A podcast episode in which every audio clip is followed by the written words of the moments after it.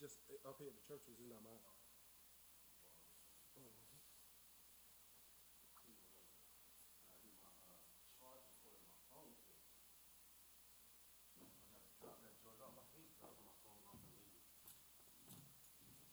So I follow this dude on Facebook What What Is it? It's, it's a blog, and this nigga put out, "Okay, white people, ask black people."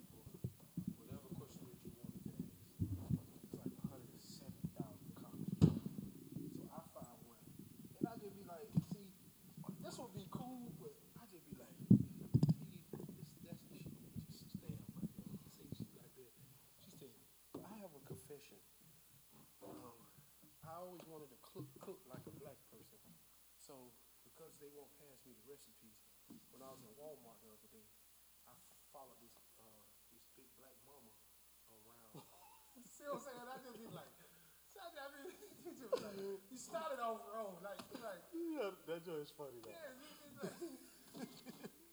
she said, I followed this uh, uh, Big black mama around. black mama around That she just knew could cook. in two, three hours, follow her around and, and watch her get in and, and got everything she got. Said, I ain't gonna lie. My family love those chicken cutlets I cook that night. Like, chicken cutlets? Your ass is right here. You don't under, do you not see that that's a sign that we fucking got problems in this country? That we resorting to eating chicken cutlets? You should have said, oh my gosh, she's eating chicken cutlets. Like, that's a problem. You ain't see that shit. You don't care about that. Not at all. Hey, what's going on? Okay. What was that you just uh, sent me?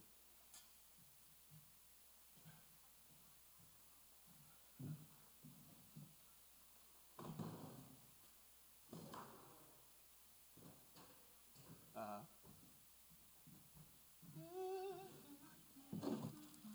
What are we playing today? Warfare? Um, we're about to start the radio show. Can I hit you right after? Okay. All right. I'll hit you back. What are you What are you doing today? You in meetings?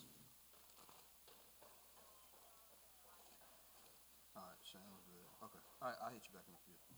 All right. Thanks, bye. Yes. Yeah, I'll take one shirt.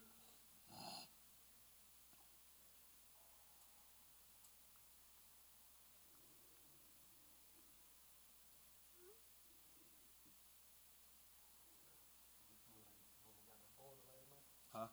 Yeah, I did. I had to. Mur- murder that whole joint too. Sometime I might leave a little. I gotta do the blue crabs, and I, I thug that whole mug out while I was watching. Oh, oh, nah, you just don't like them, or you don't like picking through them and stuff. picking through 'em. Do you? Yeah. So I just don't eat. I be thugging mugs out. And it just don't be enough meat for me. Yeah, that's what I always think, but then I start eating it and I be full. I guess because uh, I probably, you know what? I probably eat more of the other stuff. Like it ends up being That's like what I do. slightly too much for me. You know my man Brandon? You know him? Yeah, from uh, what's the face? Uh, he he used to be in Impact. Yeah. Didn't he go to Orlando somewhere or Tampa Uh, West, West Yeah. Myers or West Palm. for a church plant? for church plant, yeah. Really? Is he going? Is he doing youth pastor or is he pastoring? Pastor. Really? Is he the lead pastor or is he assistant pastor? I don't know. questions? I do not know that. Does he? Does he wear? Was he? Does he wear brief or does he wear boxers? Or free ball? I can tell you this: he's not with his brother. Commando? Um, he's not with him. You said his brother? Yeah, George Davis is his brother. That's what he Is. Brandon's Yeah, like his actual brother? his actual brother. Really? Yeah, I never knew that. I thought it was his daddy. He was like, "I'm gonna tell my brother." He said, "No, that's my brother." That's crazy. I didn't know that. Wow.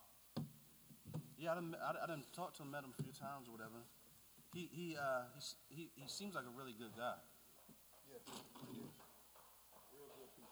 I mean, that makes it even seem like more of a good guy to be from that family and be so kind of mal. He seems super humble to me. Yeah, he's good. He's good people. Bro, they so it's bro. When I tell you they so hyped about this uh about this using this uh, uh Eric uh, Latoya Mills. Oh, Crazy. They talked to me for like a whole nother thirty minutes outside that night. It was good combo though. It was good catching up with Toya and seeing where her mind is at with a lot of things. They, they, they, they confuse me sometimes. Like Tori, and them, she's super sweet. She's so sweet. But then, like, if, if I hang around them, some, like after a while, I start seeing certain things where I be like, mm, y'all need, like, you know what I mean? Y'all need to get real religious to be so free. you know what I'm saying? Yeah, because she made a comment last night that she she said she stopped messing with niggas because niggas ain't not even saved no more. And I was like, What does she mean by that? okay. She was like, what are you doing? Nah, she was saying she wouldn't promote promote them no more, and I get that. But she was like, well, let me just remove you from my friend list altogether. And I was like, nah, they the ones that probably need need you the most right now. Yeah, for real.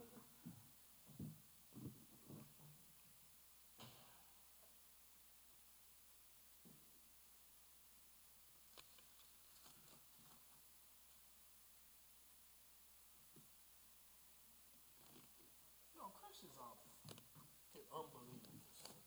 Religious bastards, son. I promise you, dude. Like they are just unbelievable. Unbelievable. the- how the- you want you want me to entertain you 24 hours a day, seven days a goddamn week, but don't want me to make no money? How you get mad at somebody because they got advertisement deals on their page? Who, who said this? Somebody got mad at uh uh uh belief. Mel, he, he got this uh you know he do the little daddy thing, and he, and he was and it was this big old. He made a comment about it, and all these people, I was so shocked to hear their views, their on thoughts. It, their thoughts on this. Like, how, so you want to see me? You want you want me to entertain you all day, and you don't want to pay me no money? Shut the hell up. So I be like, bro, get out of town. You hand me that blue mic? We already rolling too. Just in case you- Cool. What's recording? Everything. All right. Facebook Live. I, I mean, I be like, Phil be like, I just don't be knowing what world Phil be I got. ain't, I ain't turn the Facebook live on. I'm about to turn it on. Phil will have you in here uh, divorced out this joint. That's it. Fellas, I need to confess some sin. Not knowing you on Facebook Live. Real grievous. Real dirty stuff. Phil would be like, come on with it. This is Phil right here. Uh, just tell me a little bit. Uh, What exactly did you do? did you go in or what? Like, could you say it just a little louder, a little clearer? I want to know exactly what to pray for, so I need you to expound.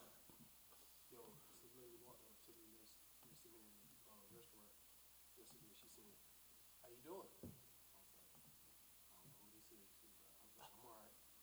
She said, How's your wife? Oh shit! I was like, uh, "She's great, great." And I just want to let you know I, I listen to you guys' show every Saturday. You guys are looking amazing.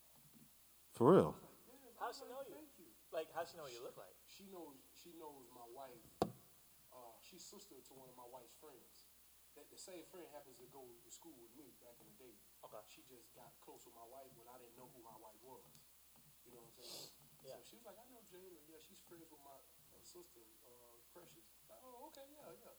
She's like, yeah, but she's like, but um, Lee, I listen to y'all show. Hold on. You talking about Precious? Is his sister beautiful? No. Okay. Yeah, no. Oh, okay. Um, she was like, I listen to y'all show every Saturday. And she said, I'm, I'm, I'm, I, I love y'all show because she said, y'all talk about things that need to be talked about. And yeah, nobody like to talk about. She was like, they need to be definitely talked about. I was like, well, I appreciate it. And then I walked away and she said, oh, tell Shirk Dog I said, what's up? That joke. But I said, That's funny, yeah. I sure did. I did. So what, what's the title of the? You're to have to get a tattoo, bro. So I got fans. You got fans? I got some fans. You do. You have to get a tattoo now. You're gonna have to get a Shirk Dog tattooed on you, make it official.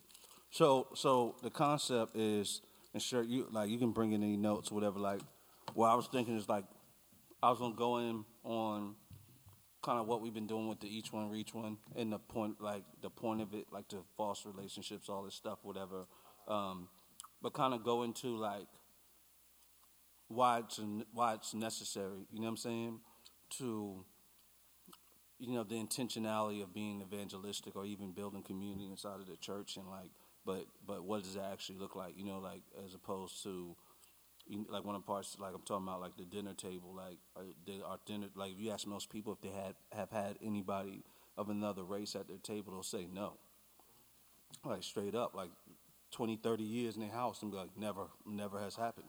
you know what I'm saying? Just like a lot of people, um, and so, and then kind of One walked by my door. Saw him from the window because I was peeping through. and I had his ass arrested. That's what I did. You know I called 911.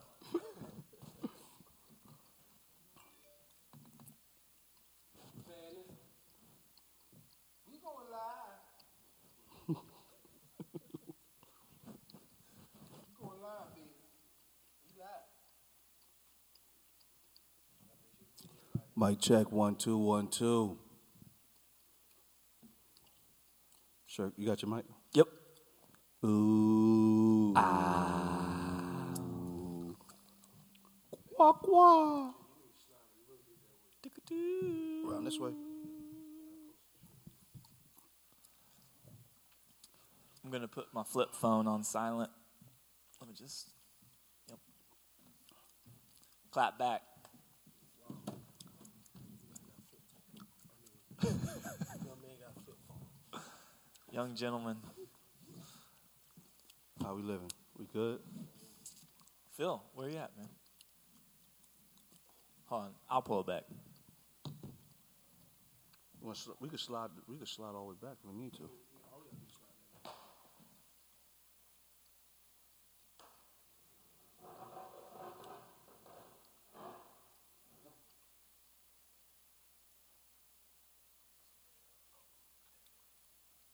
Cuckoo.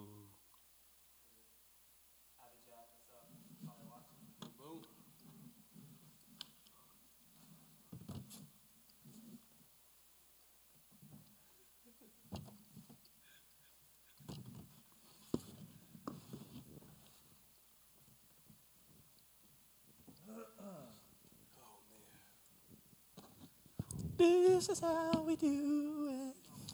Charged up one day on the phone and, and not on the computer and then not on the computer. It's a real exciting show so far. So y'all. A lot going on. started. Who's, who you say that was? Abby Jack? Abby Jack. Yeah. Poppin'.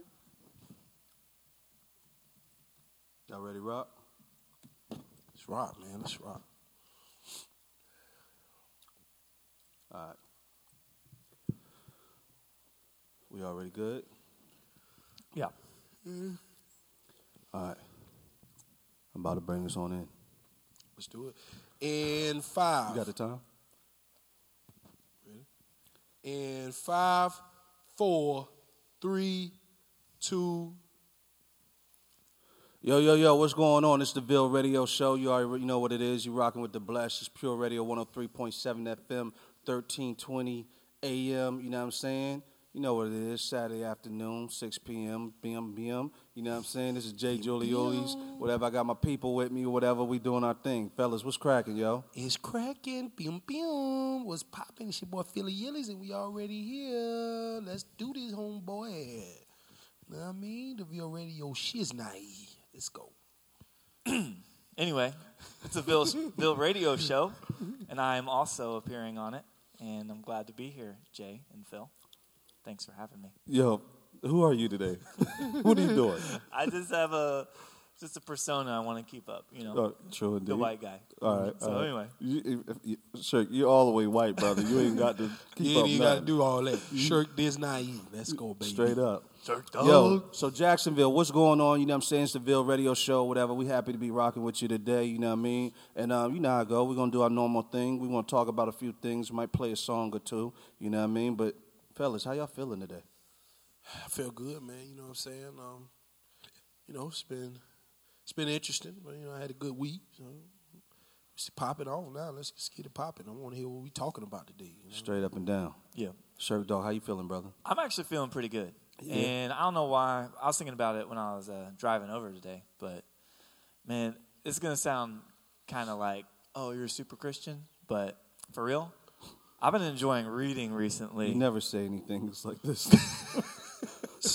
This is still the Ville Radio Show, ladies and gentlemen. Still the Ville Radio Show. yeah, you know what I'm talking about. Hit it, Shirk. But you know, I've I don't know. I've just found myself reading a lot more recently and getting excited about who God is. I've been reading the Bible a lot more, just on my own time, on my own dime. So Nice. it's just been I just been kind of in a good spot. Yeah. Yeah, Enjoying enjoying the Lord. basically. That's what's up, bro. I guess, That's Yeah. what's up. I guess I could sound very carnal. Just take it back down again and see.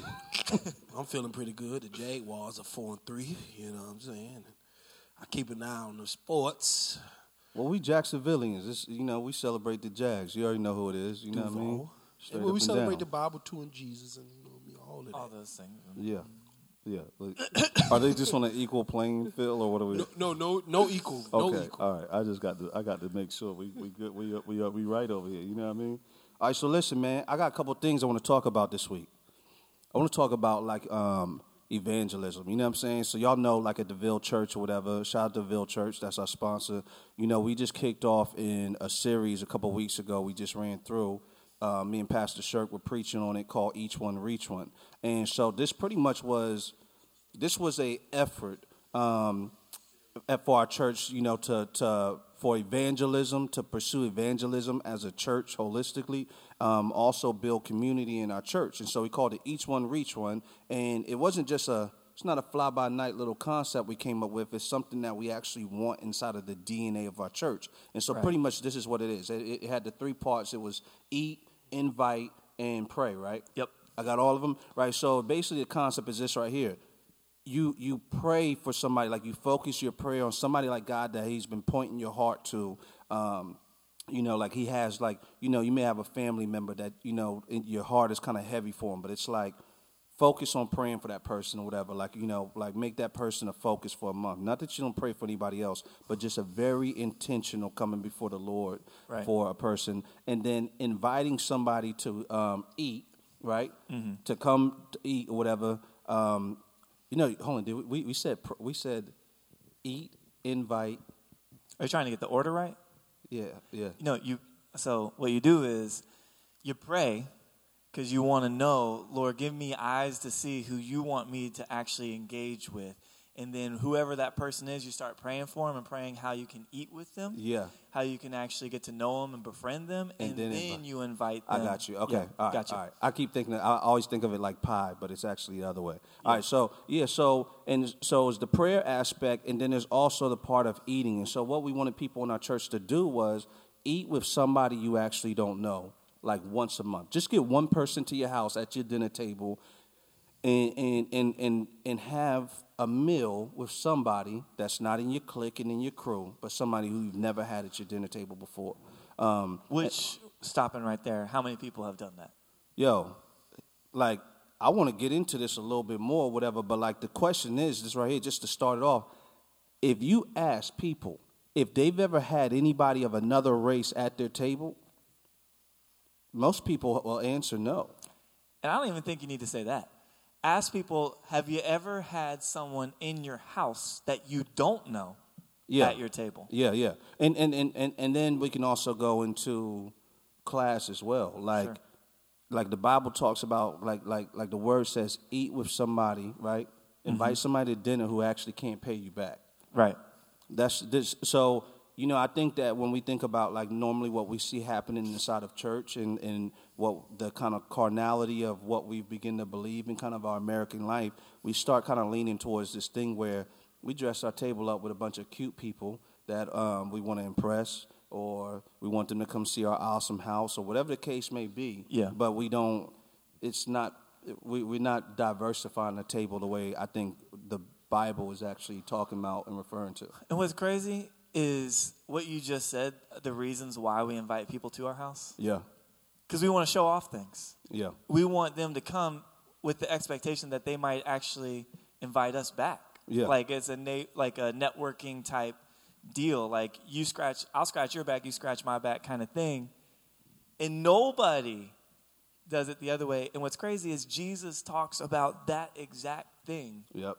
in Scripture. Yeah. Like he talks about it with the Pharisees, just saying like, um, it, it basically says this in Luke 14. It says, um, when you're invited by someone to a wedding feast, do not sit down in the place of honor. No, no, no. Is the next part.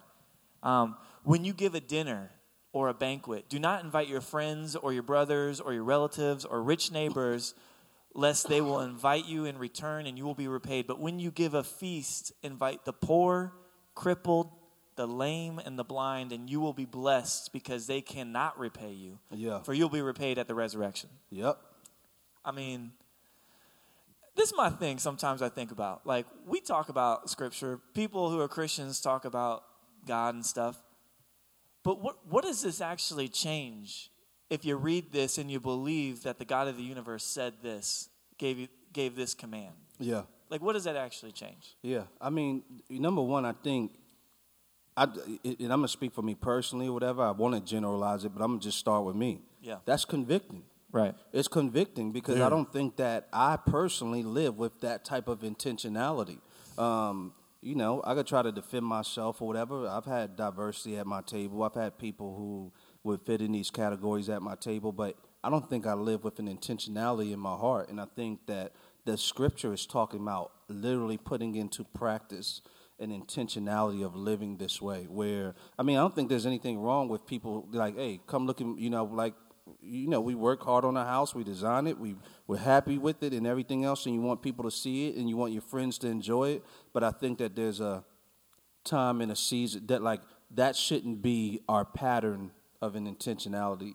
I think what we put into practice and become practices are is what the scriptures actually Yeah. saying or whatever. And so I think that I think that exposes all of us, whatever. Thank God for grace mm-hmm. that we get to confess that and, and pray to walk into that more. But yeah, it's against the scripture. I mean, I, I just kind of think about it's very convicting for me because I, I just think about the time that I don't even have to even get to that point to even to even say, hey, you want to come to dinner to my house? Like I'm ripped, like or even engage a person that I don't know mm. because I'm always, and I think that's the thing now in, in in today's world is like I think subconsciously as Christians, as you might disagree with me, but I still think sometimes in the back of our mind, we think is if we grinding and working hard, God is proud of that. Like that's mm-hmm. He's proud of the movement. Yeah, yeah. He's proud of the grind, and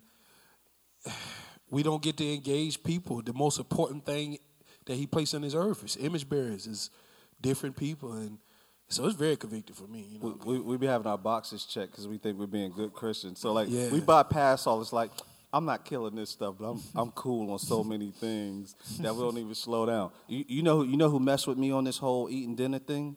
My our boy Matt. When I first met Matt, bro, I couldn't believe how many people was coming to his crib to eat dinner. Pit brothers, that was just off to me. That was like, I ain't letting homeboy in my crib. Yeah, that's Yo, what I was and he would he would just have him right at the dinner table and like and, and like not on no like shallow stuff neither. Like going into their life, getting involved in their situations, like and everything else or whatever. And it really it, it convicted me for real, straight up and down. You know what I mean? I was like, yo, they used their dinner table to you know what I'm saying, build relationships to move the gospel forward and to evangelize. And so Why y'all think the dinner table is like that? Like we're saying dinner table, but just a table and eating with people. Why why why is it so common that you see in scripture people sharing meals, like feasts to remember things? Um, like why why eating? Why not like any other activity? Well, to me, eating number one is the probably the most important thing you can do for a person. Period. Is feed them. You know what I'm saying? So, um, while while you're eating, I think that's also a very um, is although there's a very intimate setting, um, it leads to vulnerability and openness and conversation and and just uh, relating to each other. You know what I'm saying? You get to relax. You, your body is Yeah. getting nourishment and you're getting satisfied, and you are very grateful and thankful at that time. So you your conversations tend to be a lot better because you ain't gripey, you ain't hungry. You know, like I learned this marriage thing that helps my marriage. It's called the uh, I forgot what it's called, but it's like five things you don't do the five it's five things it's five things that if it's going on in your life you don't have a serious conversation. If you're hungry, tired, angry, and uh, halt. No, it's yeah, halt. Hungry, angry, um, I, I forgot what the L one is, and tired. But and it's just I don't you- know if I could never have a real conversation. I might not be able to ever get real around here. I mean, just talking about food, I'm already hungry. Yeah, so so I, I could just when you when you satisfied and you're content and your body is getting nourishment, man, it just opens you up to have better conversations, get to know people, and people feel more comfortable around you. So. Yeah, Yeah. One, you, you, were you about to say some shit? you can go ahead. You, you like you know that's a good question, whatever. Because the other day I was like reading in the Old Testament, and it was talking about something where like I don't remember specifically where I was at, but it was talking about when God comes to redeem something, um, or when He heals the land, and it was like yeah, it said something like yeah, the neighbor's gonna, and you know people gonna invite their neighbor over to come like basically come chill up under the tree. You know what I'm saying? yeah. And like you know, like it's not necessarily talking about like eating dinner, but there's this idea of community and, and chilling. And I even think about just like growing up as a kid and even seeing like going down to my grandmother's house or whatever, and you know,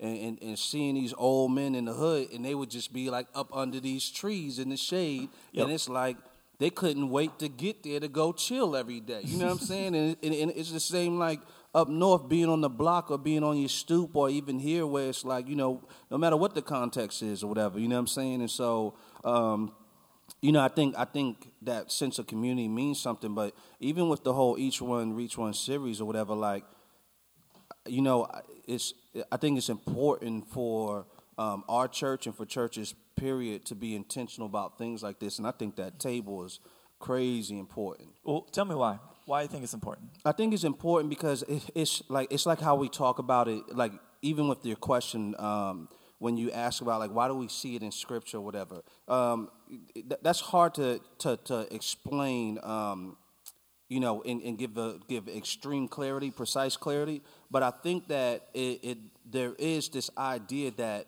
there is something that hit that's healing that happens at the table and sharing a meal, like what we're just talking about. And I think that when we don't live that way, I mean, my thing is this right here: you don't even have to understand what scriptures is saying all is saying all the time. Whatever it says is expedient because it's the word of God. And so we are losing something when we don't put into practice what we re- read in the word. You know what I'm saying? And so that's for people who you, you, we don't have a you don't always have the answer, but by faith and by trusting God and believing He's sovereign and King of Kings, just take it for what it is. That dinner table is important. Yeah, man. I, you know, for me, it seems it's fun to kind of speculate sometimes. Yeah. Like, why is this in here so Yeah, much? yeah, yeah, why, what's, why is it a theme all throughout Scripture? And I kind of see it. I'm kind of with Phil. Like, um, some something meeting physical needs makes it more apt and able to meet spiritual needs Mm-hmm. because you're not thinking about your physical needs. Exactly. And so, you know, when I was in Haiti, it was this kind of similar thought where kids were doing really bad in school, and we we started feeding them lunch every day. And for a lot of kids, it was the only guaranteed meal they had that day, Yeah. right? And what was crazy is over like a course of several months, we we started trying to, to like analyze and see how much better they do in school based on being fed and what was and we can see that here in America too. Yeah, yeah. What was crazy was when we measure their arm, the the thicker their arm got from eating, Yeah. the higher their grades correlated. Wow. And it, I mean, it's not. I mean, it's. I'm not a scientist. This wasn't like a scientific like PhD study. Yeah. But it was enough to see that yeah, this actually is something. Wow. That when they're eating, when they're being fed, they can actually concentrate, not think about being hungry, and the grades go up Yeah. as they get, you know, fuller. That's crazy. And so I sometimes kind of parallel that even with talking about this. Like, I mean, because it seems ridiculous. Like, eat, eat, eat with somebody. Well, we could do a thousand things. Yeah. Why eat? But if we're called to make disciples, right? Well, that means basically we want to teach people to be learners of God and learners of who Jesus is. And no one can think clearly unless you're being, uh, your, your physical needs are being met Yeah. you know so i do see the correlation in that and i mean that kind of goes again like some some of our brothers and sisters are very um, theological. Yeah. And very like social needs, whatever. You, that's secondary. You don't worry about that. You proclaim Christ first, and everything else takes care of itself. But that's actually not what you see in Scripture at all. No. In my, in my reading of it, it's like, yeah, that's central.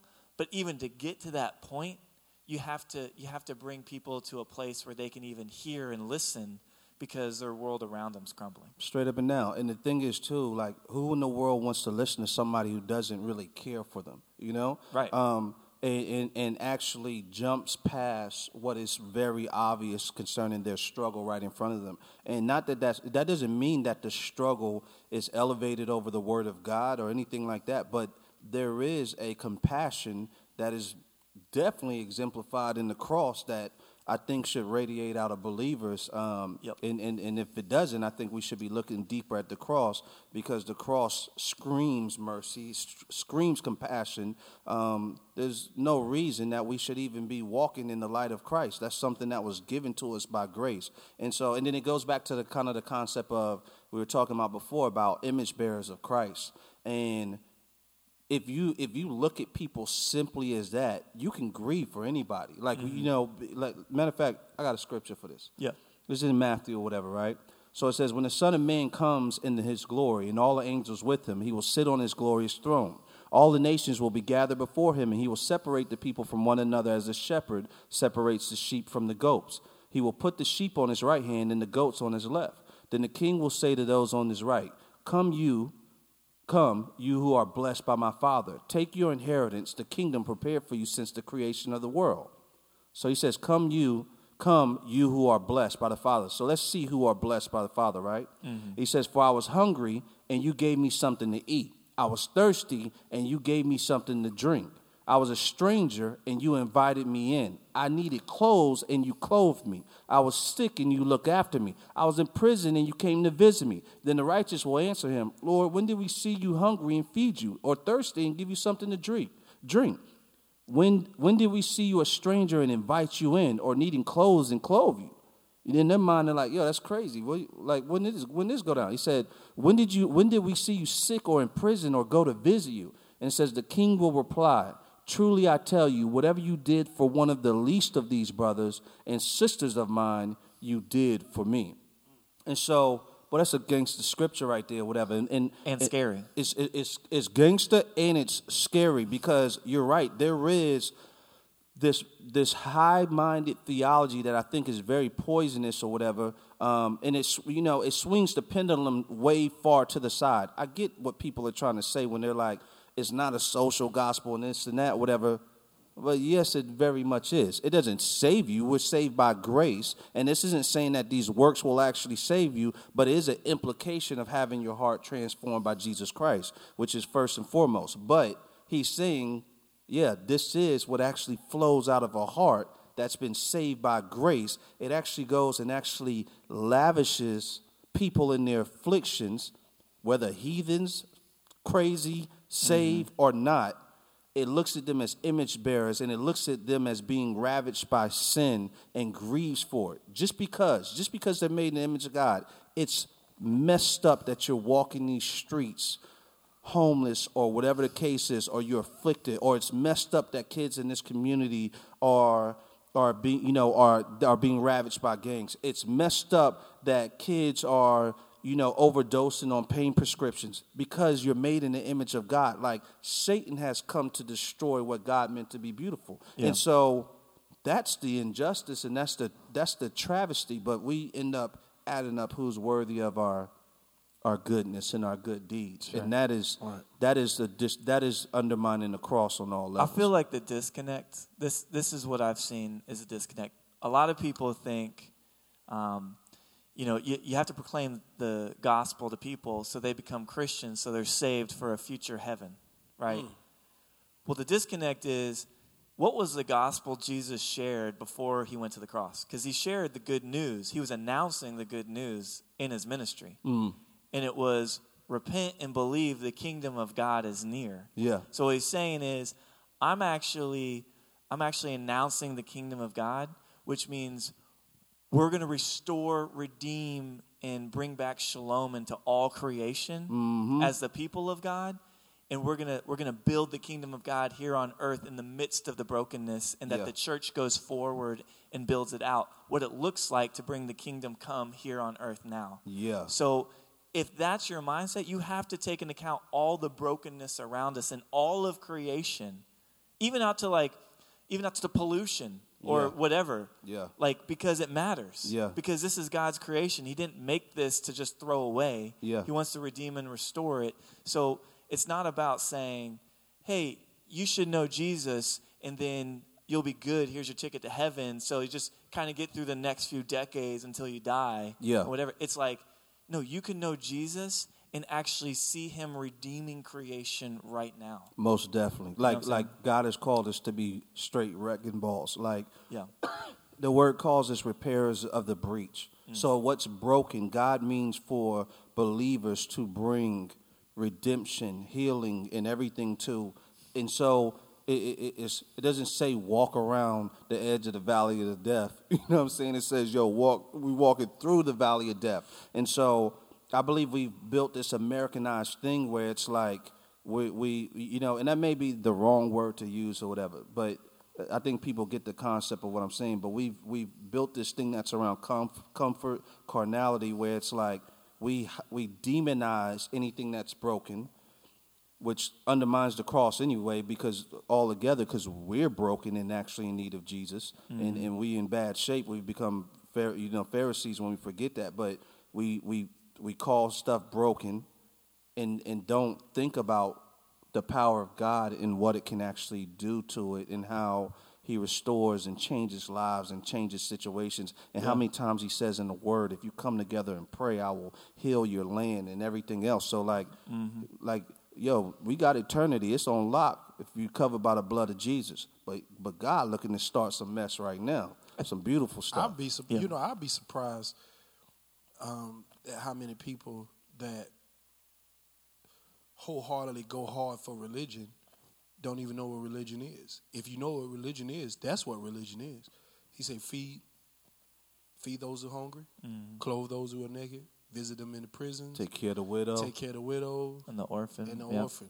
But we, like our mindset, I just be like, we we have this other thing going on, and you know that's why I kind of get what you're saying. You not, may not necessarily want to sum it up to an Americanized thing, but you know, our culture. Uh, we've we're fostering this within our culture. yeah, and it's just like it's—I think it's. I think it's just. I. You know, it falls into that idolatry thing again Yeah. because we want the life. Like I hear so many people say, life and that more abundantly, and people uh, theologically press it to that more abundantly being here on earth. Yeah. Yeah, Okay. They'll put that on earth now. Okay, they'll put that on earth, and okay, okay. ASAP. So if you're gonna put that on earth, you gotta also understand that Jesus said the poor be with you always. You're gonna, you're gonna always have an opportunity to be a blessing to somebody. So all that life and more abundantly that you might contextually think I'm talking about here on earth, then use some of what God has given you to be a blessing to other ones. And even if you even if you're not even that person, that's why I don't think it's about materialistic things because you could dignify a homeless person just by speaking to them. Most definitely. You see what I'm saying? Yeah. Now I make sure now that whenever I see anyone, a transient, or, uh, you know, anyone, when I when they they look me in my eyes, I look them back in their eyes. Mm-hmm. If they ask me for money, I say, "Hey, bro, I don't have it," or "Let me check and see if I got something." Yeah. Just dignify him into even looking at him in his face. Yeah. It took a whole lot for him to come ask you for some money. Yeah. You Yeah. know what I'm saying? And we don't think about those things, man. We, you know what I mean? We, we don't. And here's, here's the thing. I want to flip the script on that a little bit too. Because the thing is, too, I think a lot of times, and I do this, I probably already started doing this while we're talking. We, cate- we categorize like brokenness to to like Yep. homeless folks. yep. And some of them, number one, debt free as I don't know what. Yes, sir. they in a It's- better it's- some of us they in got a better big old- position. some They're at zero. Yes, sir. They're of at- us in some at big old cribs and some big old cars, Yes, but because of just like bad stewardship and other type of I, I, you know idol idol uh, you know worship and everything else, you know it's a whole nother thing or whatever. So like there's this thing where the gospel shines its light on on all of us, and that's a part of that image bearer conversation where we don't look at people in their brokenness and see ourselves. But Right. like when we stand before God, He'll lay us all out. Like Yeah. none of this is about um, that we're talking about is about hitting the rules better and being better at meeting the mark. Um, as believers, we always want to press into obedience in Christ, but we ain't gonna stand before God and be like, God, I did this well and had my dinner table right. Um, we gonna call on the blood of Jesus because it's the only way we're gonna, you know, like be, be there without guilt and be truly righteous and holy. But as believers, we do want to push into obedience or whatever. But it's it's it's it's, it's crazy, whatever. But I, you know, sure though, you about to hit something? Yeah, it. You know, we're starting a series on Sunday called uh, Christian versus Disciple, Oh yeah, and it's going to be interesting how that goes. But we're what we're basically saying is that many, many, many people claim to be Christians, but who can actually claim that they've left their life behind and died to themselves to follow after Jesus as a disciple? Hmm. I think it's a very big, big distinction because it's it's cute to say you're a Christian, yeah, it's really cute. but something in that vein that I'm thinking about is Christians in you know the South we overemphasize conversion, so that's important, obviously, but we overemphasize it. So then all we think about is are they saved or not? Period. So when we see a homeless person, we just see them as a number, mm. like are they saved or not? Mm. But disciples while conversion is important, we, we also underemphasize healing and, and growth and wholeness, like shalom in their soul and in creation and expanding the kingdom. So then we don't see this homeless person as someone who needs to take a journey towards Christ, towards fullness and wholeness. We just see him as like, okay, are you a Christian or not? Okay, well then you need the gospel. Here it is. Convert, you know, turn or burn kind of deal Yeah, and I I think it's it's really important. It's so important for me because I fall in that category all the time. I, I it's so hard not to be like, I think we all do. man, I, I fall in that category all the time where it's like, well, you're saved or not. That's what's important. And while that is a true statement, it's not the most important thing because how many times, I mean, we talk about with the seed, the parable of the seed, how many times does this, you know, something grow and they get, you know, choked out by thorns or grow up real fast, have no roots, just fall over? Like, just taking the seed is the very first step of a journey. And so it needs to be more than just like, hey, let me deal with you as an object, yeah, and more as like you're a human being yeah, and there's a whole taking that step is the first step of your whole new life in moving towards Christ. yeah. You know what I'm saying? Yeah, And, and I think sometimes we do it just just to excuse give the excuse to the fact that you know that's what's important. we got an awesome I- testimony. to Go tell our people too. Yeah, Guess what I, did? I, just what I did. I met this. I met this met this guy who's very less um, less fortunate than I am, and I shared the gospel with him. And and man, I just And shook his hand. We and prayed. He accepted, prayed, and I shook his hand. and He left. And I Well- wished him a good life. well, That's was it. he he's hung, he was hungry? Did you give him some food? Well, no, because that's not really important. What's important is his soul is at stake. Did you get him connected to like any other Christians or Yeah, yeah. Look, it's so he, like let me look. We get it. Sometimes it goes down like that. It though. does. Sometimes it goes down like that though. But but I get what you're saying. all the time. But some people, this is what evangelism is. Like they think Right. this is the rhythm, and it's not the rhythm. It is not the rhythm. I, so I want to I want to push onto something, whatever. So I read this article when we was preaching this sermon out, right? And mm-hmm. so it was it, all right, so it has this phrase or whatever, you know what I'm saying, which to me or whatever is the is the is is this is the the the vein of the carnality in our country for me or whatever, right? Okay. It sounds good enough or whatever, but let me just read this article. This was from some some magazine I pulled this from, right? So it's giving some advice. So here it is. It says, You may have a couple friends who you think, oh, I'm not like them.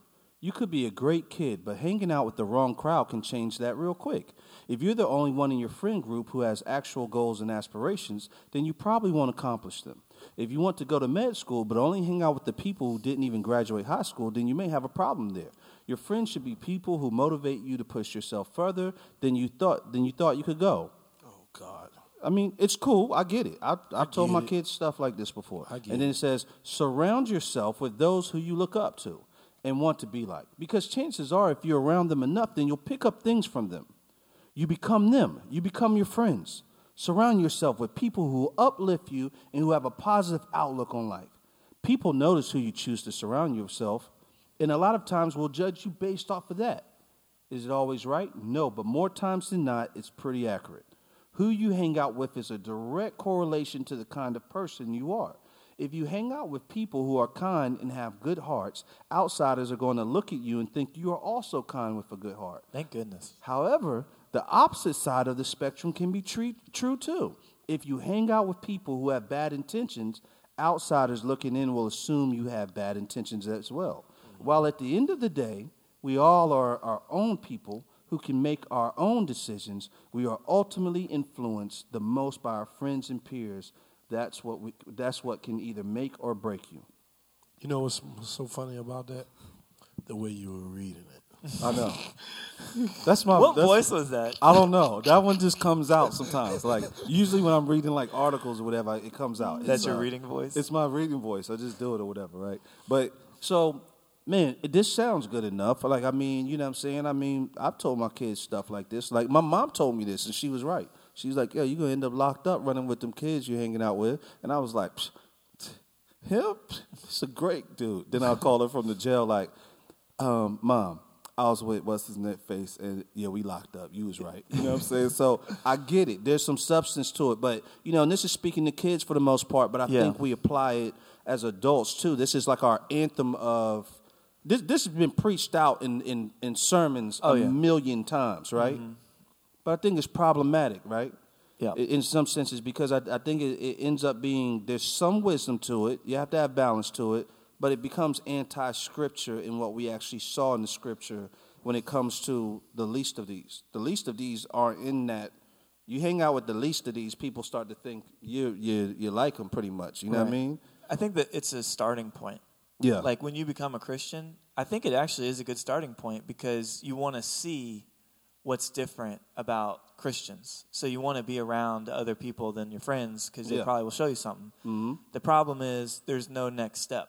Yeah. Because what what it's for is to learn a new identity, to learn that we worship God and not other false gods in our culture and our friend groups or whatever, and then be built up and encouraged with one another to actually go back out to your friend group. And then what happens is and this, what's crazy is people like this whole thing. What it gets into is like, what do other people think about me? Yeah. Who cares? Who cares? Because God doesn't. Yeah. God, you should only care about what God thinks about you. Yep. And I don't hear that in that. And that that's where this gets dangerous. And this gets into this like, I'm telling you this, in suburban white culture, that hits the nail on the head. Yeah. I mean, when I was growing up, that that was it, and it was like, hey, y- if you hang out with the wrong people, you're going to be in the wrong place at the wrong time, and something could happen. Yeah. And it's like, it's a half truth. That is true. That is definitely true. But wh- how, what's your response to Jesus hanging out with tax collectors and prostitutes? Like, what do you? What'd you think go tell about the King of Glory? Well, Let's tell him. hey, do you you know the Sadducees and the Pharisees probably aren't going to look kindly on you, Jesus, doing that, and it's like, what does that mean? What does that even? What does it even mean? Because Jesus seemed to think like, yeah, well, I'm hanging out with the people that actually expose their need, and I want to be there for them. Yeah. So I do think there's a maturity, obviously, and I mean, Yeah. this is all my opinion. You know, Yeah. it's whatever. But it it just it never transfers over into not being huddled up in your Christian group Yeah. to then go back out because you have no friends and no connections anywhere outside the church. While the whole world is on fire, you're just sitting up in the steeple like, oh, praise God, everything's good in here.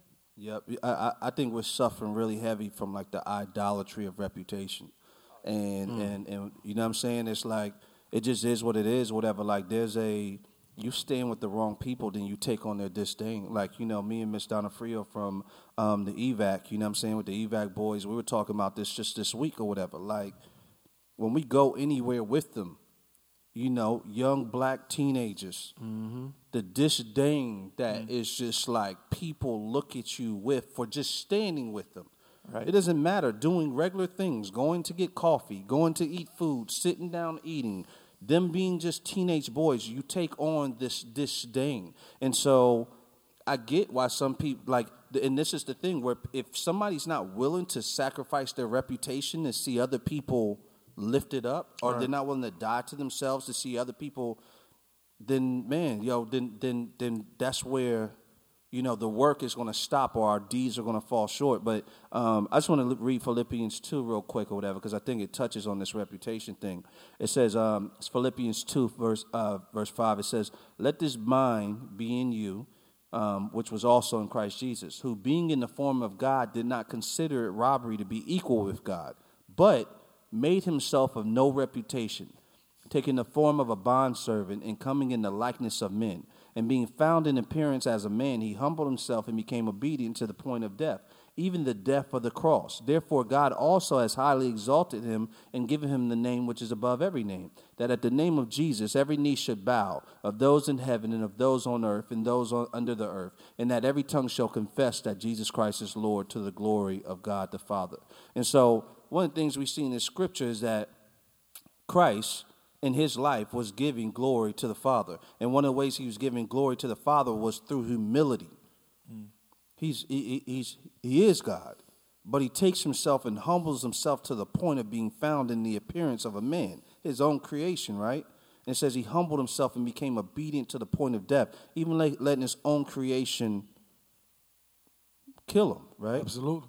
And it says, but he made himself of no reputation. So it blows my mind when I look at this scripture or whatever, and I'm like, I'm just as vain and and and and whatever is the next man or whatever. And you know, it makes me wrestle with my own personal sin in this area, but it's like Christ made himself of no reputation.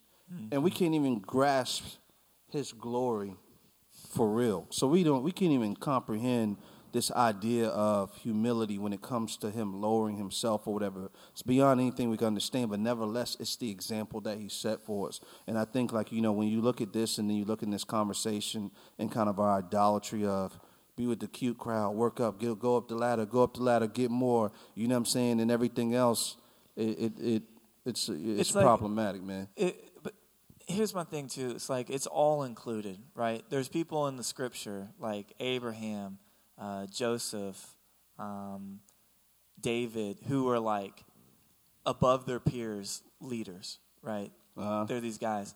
But then there's just other guys like prophets like Isaiah, um, I think even Jeremiah, and then like even Jesus and Paul who who lower themselves. So God has a distinct purpose for all of us, and it could be to lead and be above and um, shepherd other people, or it could be to be so low that you're actually, you know, looked at and viewed at as just like irreputable, like you have no reputation in society. Yeah. So we actually don't get to determine that. Like we try to, because no one wants to be the second, especially in our society. Um, but there's places for everyone. So the answer to me isn't like, so everyone should just be, you know, um, I don't even know, like giving everything away, Yeah. living in a van down by the river, Yeah. and any of that stuff, right? Yeah. but it's so hard because I let's talk we're called the Ville Radio, so let's talk about Jacksonville. Yeah. I see Christians go out huddled together almost handing out throwing food, hopping back in the van and going home. Yeah. Like that is like feeding the poor to them. Mm. And it it's a tragedy Yeah. because I mean, it is a good thought, I guess, and it's helpful in a way because it's feeding somebody. But at what point are you humanizing them? Like you just come and just throw food at an animal and then head back to wherever you're from? Is Yeah. that going? Is that really going down like that? No, that's that's that's Bro, definitely I going mean, down. That's it's it's like, who, and this comes back to at the table. If you invite someone to the table, you you put them on equal grounds as yourself. Yeah. Because you're like, I sit here, you sit here. We were both valuable. We were both uh, high enough to like eat this meal. yeah. Like there's no there's no disparity between us. Yeah. But like so many outreach things is like, we'll go to this place, Mm. package up some meals, maybe even pray for somebody. Give it to them, be like, hey, here's some Yeah. food. Can we pray for you? Sure, that could help. Yeah. I'm not saying it doesn't. Yeah. But it's it's so shallow that how is this man's life going to be transformed? How is he going to find healing into the depths of his sorrows by just getting this meal, getting prayed for, and then not being seen again for another week? Yeah. You know what I'm saying? Yeah. And I'm not trying to bash it. Yeah. Like, because it's better than nothing. Yeah. Right, right. But what I'm trying to say is, we, we have a we have a problem, and I'm just going to speak in our city when we think we have succeeded by just buying food, giving it to someone, hauling back to my town, side of town, and just living in my little, you know, um, smaller society of comfort. Yeah. And then we're like, you know what? Let's do something good Yeah. again. Let's Yeah. go out there and feed them again. Yeah.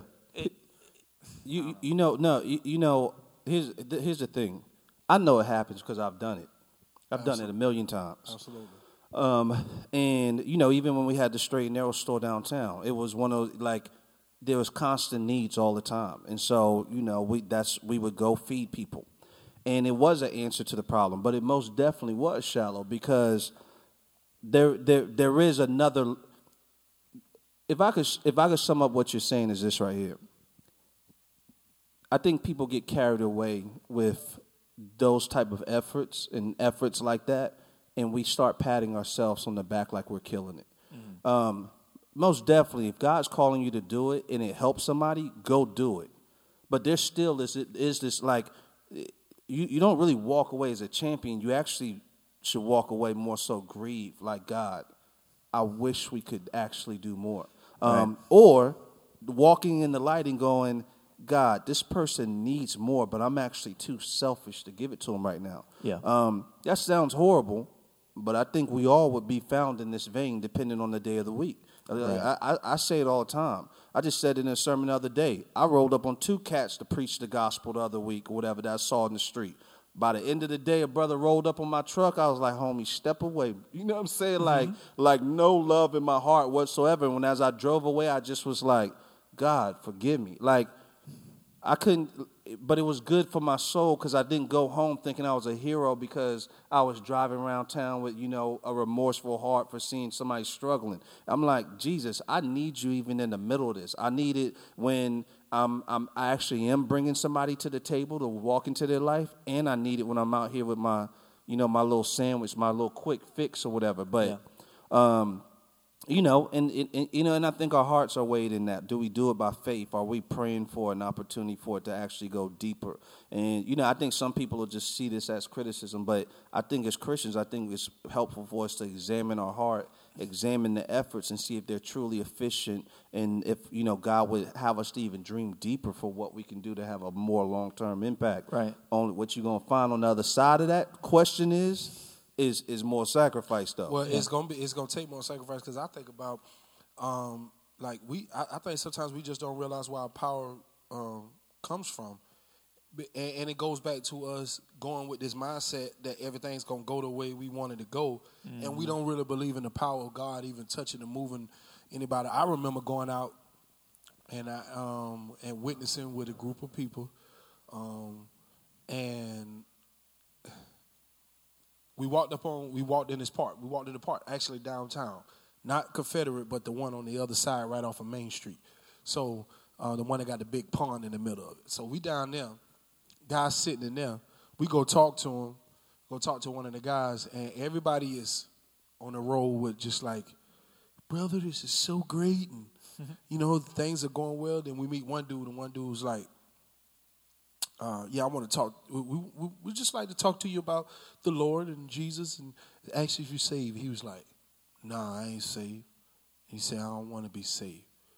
He said, I know where I'm going. Hell is my destiny. Like that. Homeboy answered like that. yeah, so just like that. He was just like, hell is my destiny. So they was just so at that moment, you can see everybody's soul just shrivel up. just like everybody just shrivels up. Like they was in front of Satan himself. yes. and whoa. and I think about it because I, I was looking at him like, man, how could you how you say something like that, bro? Like Yeah. and you know, I ain't shriveled up. I wasn't scared, but everybody else was scared. And I think I was scared because I just come from the neighborhood I know and I see it all the time. But I was just like, how you say something like that? They were, yo, the spookiness that was on their face, it was like they was talking to Lucifer himself, son. and it was just like at that moment, they felt like they couldn't be of no effect for him. Yeah, like you're done. Yeah, you're like you're done. And it's just like, yo, he's a human freaking being that needs Jesus. I don't care what he says out his mouth. He, yes, he could be that way because most of the time in our hearts, I remember those times when I was in these streets hard, and I was like, you know what? If I die, the hell with it. That's where I, I, I Like, know. yeah, you know what I'm saying? Like, he yo. just had the nerve to say it out his mouth. I mean, at least he's honest. at least he's at least he's honest. you don't have that- to like that's cut actually through something the to work with. That's Yeah. some- and you that's something, something to to work, work with. with. And that's a sacrifice where you have to say, "Well, brother, can I pray for you?" You know what I'm saying? Because God could still move in this man's life, but Probably we- more so than other people. but more so than others. But we just have this mindset of just like if it doesn't go A B C, it's like that checklist. If we don't got that checklist, I don't want to have nothing to do. He spooked everybody out, and then he did like this when when we walked away. He was like. Oh no! Oh my And it was just crazy, son. I was just like, I No one wanna- on the radio knows what you just did. No Yeah, one. That's hilarious. Yes. Yo, let, let, let me piggyback off of something you're saying there, right? Because it's like, I feel like a lot of times we are, like, we, we, we have this evaluation system on who we even think is uh, worthy, Worthy, of our evangelism, so to speak, or whatever, right? Yeah. And so I think that, um, you know, we've been, like, we've, we've, we've Americanized that. Like, you know, like what culture says walks right, talks right, man, great candidate for being a believer, right? And so I think that we've started to classify everything according to that. So we see like classism and elitism in churches. This is this is in um, I mean the fact that we even have to say white church or black church says that this is true.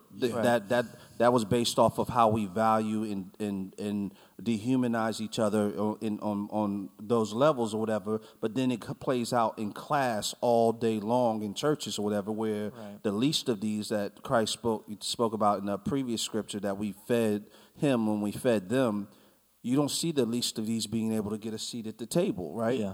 Um, and so, like, why do y'all? What do you? What do you think that? Like, what do you hear when you hear that? Why do you think that is? Uh, it's I think because I, I think it's like this. Like people that are in America that are Christians, it's so easy to spot the game. It's for me it's becoming more and more easy and even easy in myself to do it. So like when Phil was saying earlier true religion what it is, it's like feed the poor, clothe the, you know, naked. It's like, oh, that's the checklist. If I'm doing that, I'm good. And it's like, no, no, no. What he's really saying is this is the best way to invite someone into relationship because now you have like they know you care about them. Absolutely. And now it's it's the starting point, not the ending point. Yeah, You know what I'm saying? And so I mean, I don't know, man. I think about it like that, like we see people different than us. We see classes different than us. Like, oh, we're supposed to love them yeah, if like you're you're above another class, you're like, oh, we're supposed to love them. Yeah. If you're if you see a class above you, you're like, oh, we're supposed to respect them. yeah, yeah, yeah, But it's just a game. yeah, It's not like you truly do that. Yeah. You know what I'm saying? Yeah. You just know you're supposed to because that's what it says. yeah, But all of it, I mean, and it all comes back to this. It's all uh like an icebreaker because you do it to develop relationship. You know what I'm saying? It's not like you do it and then you're like, God, what's my next thing I do? Who do I do this with next? Yeah. Does that, does that make sense? No, No, it it makes, makes plenty of perfect sense. sense, yep. It makes plenty of sense. You know, one of the things like I think about, like I, I want to read this scripture real quick or whatever. Um, this is Romans 15, but it says, "We who are strong have an obligation to bear with the failings of the weak, and not to please ourselves. Let it, let each of us please his neighbor for his good, to build him up." For Christ did not please himself, but as it is written, the reproaches of those who reproached you fell on me. For whatever was written in former days was written for our instruction, that through endurance and through the encouragement of the scriptures we might have hope. May the God of endurance and encouragement grant you to live in such harmony with one another in accord with Christ Jesus, that together you may with one voice glorify God and Father of our Lord Jesus Christ. Therefore, welcome one another as Christ has welcomed you for the glory of God. Mm. And so, when I read this scripture, like the first part of this really sticks out to me. Like I, I, I quote it a lot of times, but it says, like, you know, we who are strong have an obligation, he's speaking to believers, to bear with the failings of the weak and not to please ourselves. Let each of us please his neighbor to his good and to build him up. I think often what we do in churches or whatever, for people who think they're strong, mm-hmm. and probably not as strong as they think they are, mm-hmm. um, but they they, we feel like we're strong and we set the speed of the church to satisfy ourselves. Right. Instead of setting the speed of the church to those who are walking in our doors, who may be, um, their interest in Christ may be piqued. God could already be doing something in their heart. Um, somebody could have just invited them, but we don't start dreaming um, from, the, from the perspective of how do we actually serve them, love them for the glory of God um, how do we step into their story like Christ right. in his humility came down into our story? How do we step down from, uh, we may have a wealth of knowledge, a wealth of maturity, and a wealth of a line that we live by, or whatever. Um, and, and not that you decrease that in the sake of sin, but you decrease it and you, you, you tolerate their, their lack of knowing just so you can get in on the conversation to walk right. them to where God is, you know, transform them to, man. Because, like, I think about like even in my walk, all the people like I, I and I, I, have specific examples that I won't get into, but I know people that bared with me that after I grew as a believer, I didn't realize how my heart was broken for the grievousness they must have felt in their heart tolerating my foolishness. Yeah. And but they but but you know once I had that realization, I was like, Dad, they sat with me through this. They probably were disgusted by this the stories. I was embarrassed, I was ashamed, but I was like, these people were having mercy on me with the hope of winning me one day, and they were speaking right. into me, and I didn't even get it. And that, the, and the only reason I even they're even in my mind right now on this side of things is because I heard their words later on. I'm like, yeah. in the midst of my crazy mess, they were sowing seeds in me tolerating me and they didn't just cast me off and be like you're an ignorant fool. Because like i know some of the specific things i was telling people. My sexual sexcapades over the weekend and i and, and i think about it now i could see their face and the grief in their face listening to it. Yeah. And i can't believe the amount of grace they gave to me in those moments for the sake of trying to win win my soul. I, I, I told y'all about this recently one of the people I'm talking about, I ran into them in a restaurant recently and told them I was a, a preacher, mm-hmm. a, a, pastor, and they were just like, they just went to tears right in the restaurant. Oh, I thought you said they're gonna have a heart attack. no, it's about to have a heart attack, and they were like, "Boy, y'all was satanic up in mm. this piece." You know what yeah. I'm saying? We was like, "Homeboy, like, bro, I know where we going," and so they they they they were planting seeds. Yeah, they were planting seeds, man, and they they they lowered down um, you know, she took on the obligation of dealing with my weakness, which was glorious to God. You know, so. man, just hearing you say that, this is what I think, and I think it's going to offend a lot of churches. Yeah. So I'm just going to preface with that. Well, you know, it won't Here be the first time. Yeah, so when I hear you say that, man, it's like there's two agendas. There's God's agenda, and then our agenda. Yeah. All right. So if we're going with our agenda, it's gonna for like when you said like keep up with our speed, our maturity, like that's you're gonna have a church that actually reflects you. Yeah. And it, it actually pushes everyone else out because they can't keep up with that speed or yeah. it's like not for them. Yeah. So the class the class line starts right Yeah, there. so if your church is very reflective of someone's agenda, someone's like purpose or mission for the church, even if it's a pastor or whatever, it's probably not God's agenda. Because if it's not diversified with different classes and welcoming, and welcoming, we say that, sure, it's welcoming, but are people there of, of different backgrounds, different classes, um, different socioeconomic groups? It's probably because there is, there is a culture and agenda set to what you need to be to be there that isn't godly.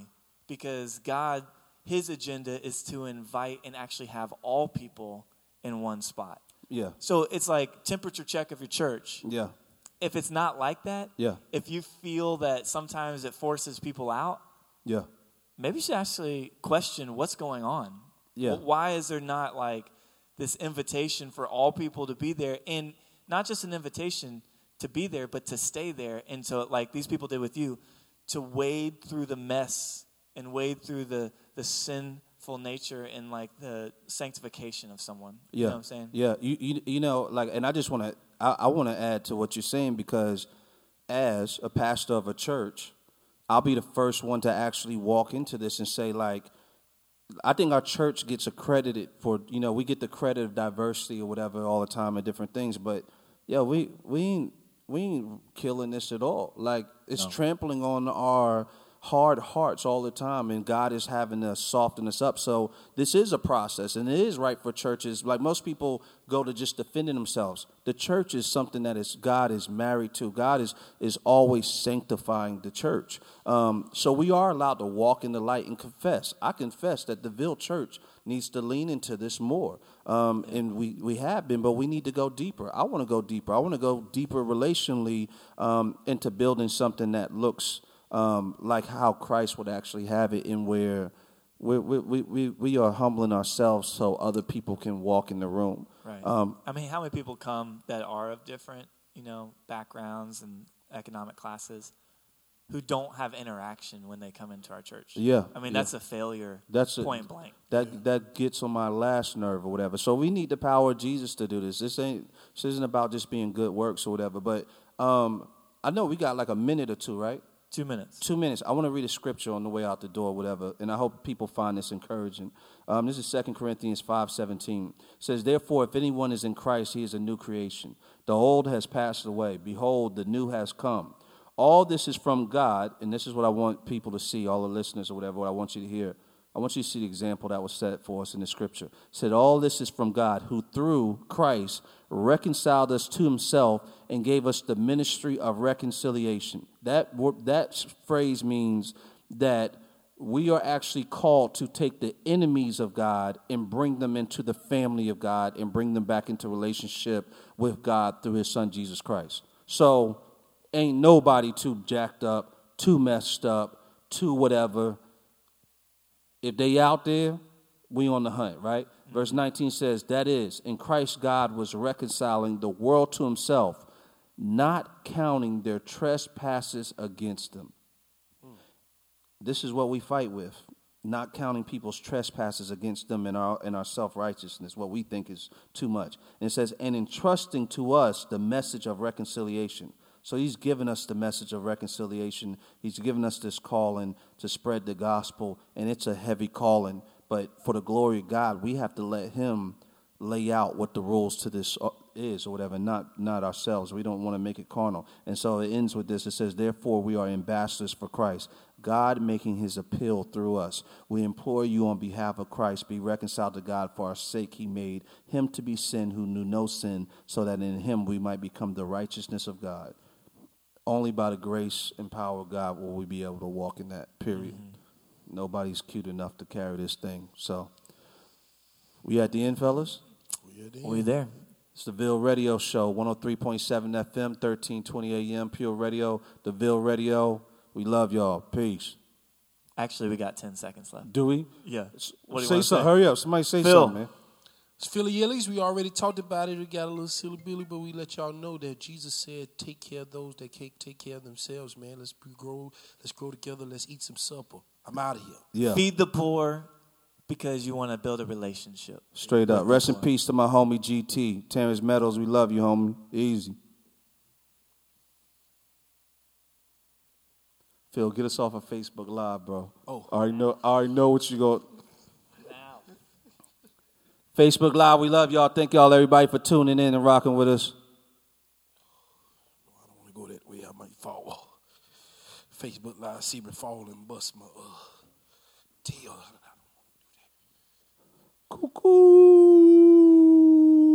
Facebook Live. Facebook Live. We love you. Terry, what's happening? You know what I'm saying? It's the Ville Radio Show. Big Philly Yellies right there. And Julie in the center. freestyle for the for the And Jeremy Shirk Dog right there at the end. like he Y'all know how we do. on. Feed the poor, man. Let's do that. It, it's it's really really he hit the he hit it dead on on like the whole concept for the whole joint.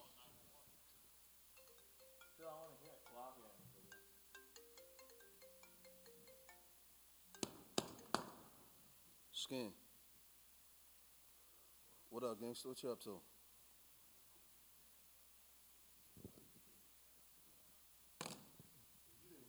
Sure, D. What you out there working? No. I hear you. I, hear you. I was hit, I was hitting you up or whatever because I um I'm tr- I'm trying to hold off on that drywall because I'm thinking um my floors like some of the the stuff started crumbling around the steps. And so, uh, so I'm gonna have the insurance company come back out because they might end up including the floors on it.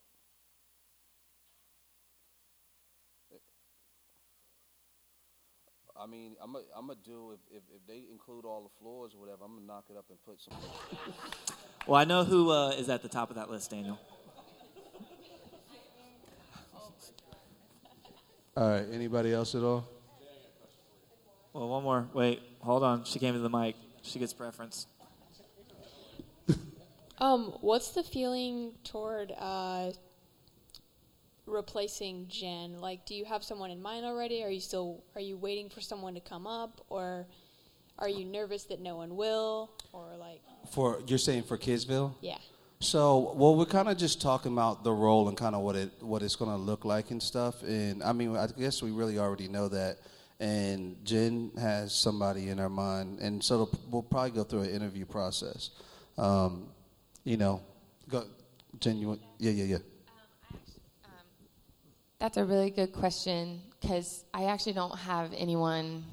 I have two people in my mind, but I would love, love, love names. I think I would love a deep pool and to be able to interview 15 people would be ideal. Um, so if any, the currently right now, um, if you know anyone who has a passion for children, um, we just it would just be great to have a resume.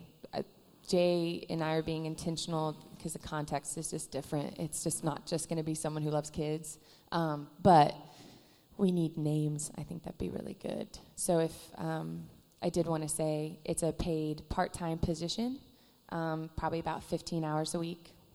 It could be more than that, but I would say that's a good average. And um, if you could give resumes maybe to Jenn at the Ville.church, J E N N, um, or just talk to me after Sunday, that'd be really great.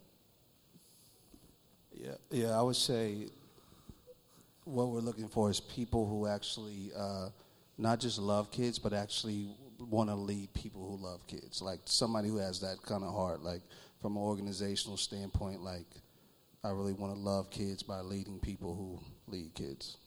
Feel what he said? Anybody else? Oh yeah, yeah. Tyler, I'm sorry, brother. Tyler. Um, I, I would say more so, um, more than any, I, to be honest with you, I think more so Kidsville more than anything. Um, I like. I, I think. I think that we can. You know, like me and Tony talk a lot. We're really close. I think our heart is really aligned on stuff. I feel like a lot of the things that are happening in the church with the teams, um, it's already giving me rest, even though it doesn't feel like it, just because of crazy stuff that's going on. But it's already just giving me rest in my life and and and uh, and just feeling like it's going to be more healthy once we get past this crazy season. Um, so I so I feel confident with that type of stuff. Um, I think when it just comes to the kids, I'm I'm always con- it's to it's a big deal. Like kids is a really big deal for our church, um, and the type of leader we have. Um, and so, you know, Jenn has just been so done so well with it, with loving the people, the leaders that are there, and um, and and so I really want something that's that is is very similar to that. Um, and so that's that's my biggest concern. And then there's some things that just from a support stand, standpoint, where it's um, admin, secretary stuff that I know I need to be able to function.